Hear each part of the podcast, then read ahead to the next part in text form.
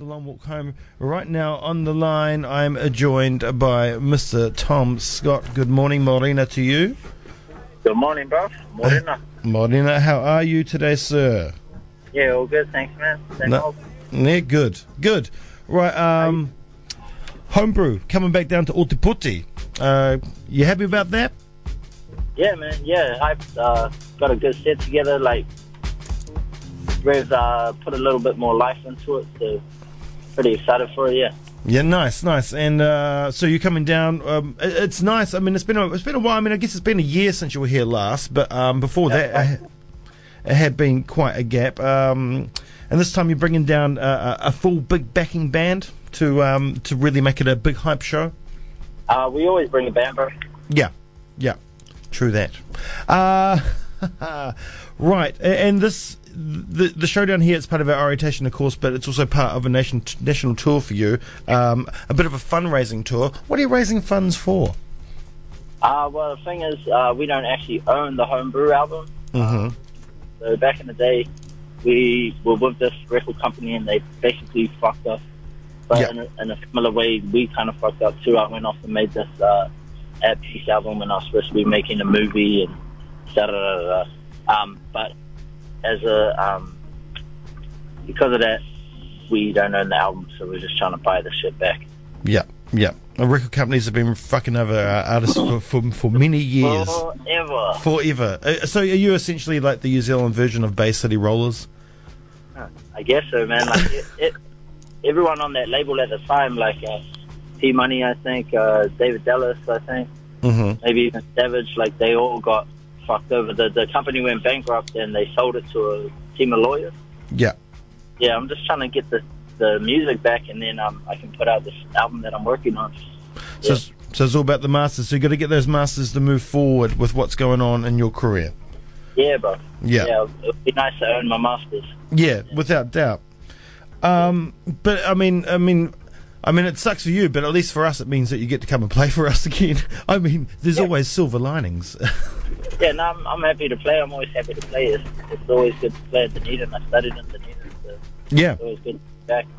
Now, uh, month, you know.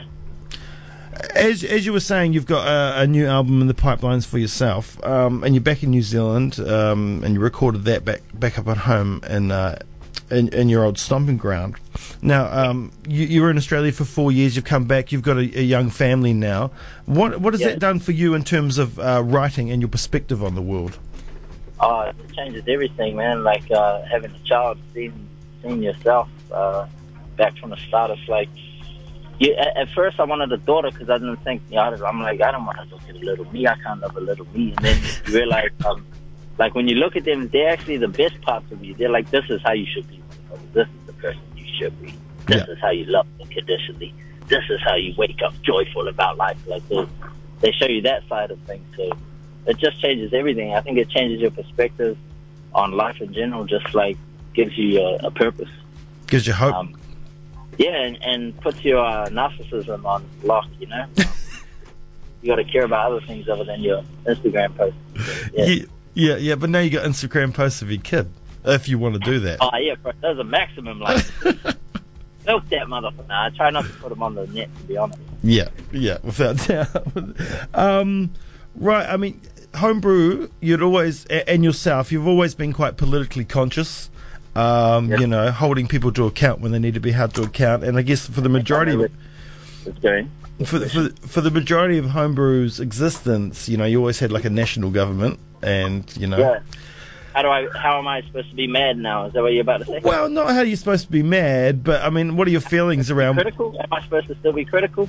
No, of course, without Yeah, bloody so. doubt. If that's sorry to beg the question here, but if like uh, if that's what you're saying, I think yeah, there's still a lot to be critical about. Um, I moved back to the neighborhood I grew up in. It's a working class neighborhood called Avondale in West Auckland, Mm. and um, nothing has changed here.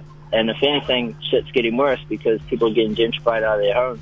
Yeah. I'm driving through there right now as I speak. Actually, um, there's a there's a okay. I'll tell you what I'm seeing on the road. There's a single mother there pushing her pram.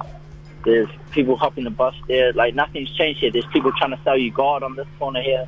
I'm driving right through there now, um, and nothing's changed here. Yeah. So as much as it's nice to have a new PM with a cool boyfriend, like there's more shit going on. That's right. Like, I, I think you really still got to be critical, and you still got to make change within your community. But um, but on the positive note, it is awesome to have her leading our country and feeling like that's the voice of our country, that's the spokesperson of our country, and Yeah. like I, I definitely will give her the benefit of the doubt. Yeah, well, no matter who's in, you've got to be apolitical, right? I mean, even yeah, if you voted for them. yeah, man, especially in your position, eh, bro? Yeah. yeah, I try to be, but I never am, to be honest. Yeah. I mean, they Yeah, keep right. they keep telling me to. They yeah, keep, well, I really think like that's the whole problem with the whole system is that just it's like Crips and Bloods, man. Like you can't even look at the other person just because they're in a different party. Like, but they got stuff to teach us, and we got stuff to teach them. I think, you know, if we could maybe do it with a blindfold, and you just had to listen to the policy without knowing who um, was making it, that could help. But I don't know. Look, I'm not a focus. yeah. The stick b- to it. This is the thing of, of like like you were just saying, like the, the crisis that's going on uh, in this country, especially up in Auckland with the homelessness and um and, and the population boom and the re- and, you know we've got no houses, and with that comes the increase in price and gentrification in your area, and it's been happening across Auckland for a long time. Yep, and probably going to start happening across the rest of the country. Yeah, oh Wellington has been hitting for a long time.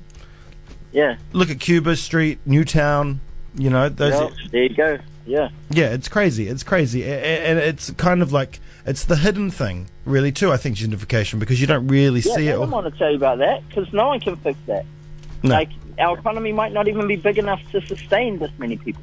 yeah, Like, so they don't want to tell you that because that means that homelessness is just guaranteed if that's the case. But yeah, I don't know, man. Like, um, I'm surviving, so I'm grateful for it. But bro, if I didn't have to do a few things, like, I might be homeless as well. yeah, yeah. Oh, dude, I, I've been on the brink. I think I actually, to be honest, I've been there. Yeah, well, there you go. Fuck. Yeah, I'd lived in a tent for that? six What was that like? Tell tell the listeners what that's like. Oh, living in a tent for six months. Right. Oh, it ain't good when it rains like it's raining right now. I can tell you that much. Oh. You know, it, it's a struggle, and and you know, you're you're trying to, you know, I mean, I had money. It's not like I didn't have money, but I didn't have much. And Yeah, I wasn't in, the, you know, and, and and was, you know, I wasn't eating well, so I wasn't sleeping right. Yeah. You know, and Yeah. it just it was just a vicious cycle. And, and, and you know, I always got a hand up. I got a hand up. I got to help out. But you know, if I hadn't, who knows where I'd be? Yeah, right, man. We do this thing called Feed the Streets in Avondale where we put on a, a feed for some of the homeless people around here. And a lot of them aren't your typical homeless. They're like people that have families, have shit going to going for them, have a job, but still can't afford a place to live. Hmm. Or people that are, that are on the benefit and everyone's like, yeah, on the benefit, you should be. No, that doesn't. That's not enough to even get you a house anymore. No, oh no way. I mean, the work, working working poor is you know Yeah. one of the biggest issues, right? Yeah, right, bro. Without doubt. Well, we're really dampening the mood of this whole um, thing. We are. Come along to my gig and watch me give a big speech about the um, the conditions of the homeless. Yeah. Let's get you your masters back, so then you can make a new album to get it out there and make Yeah. some money, so Yeah. you can, you know, Yeah, you, be. Yeah, you, you can afford to live. Right, in a tent. All right, um, you, so you're playing uh, tomorrow night, and you're playing um, with uh, Chase and Status as well as uh, Aroha and Tali, and I'm sure you've been down with those two for a long time.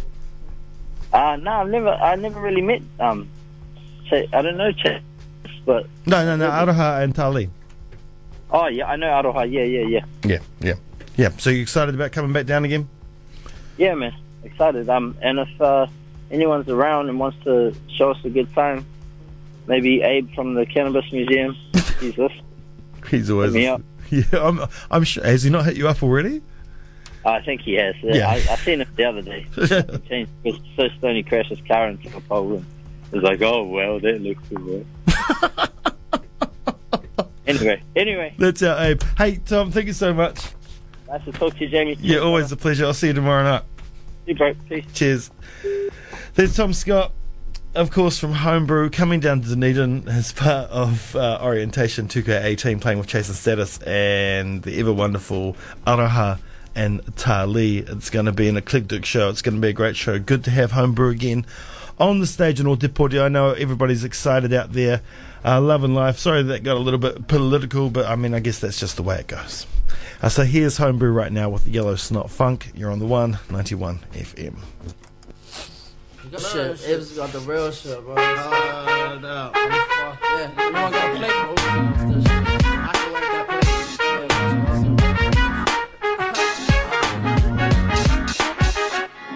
plate. You gonna live a walk? You only got one, live it up. What you got, John? Let's live it up. Gives a fuck? Cause every single shitty club in this shitty city shut, so live it up. You might as well get live it up. I might as well.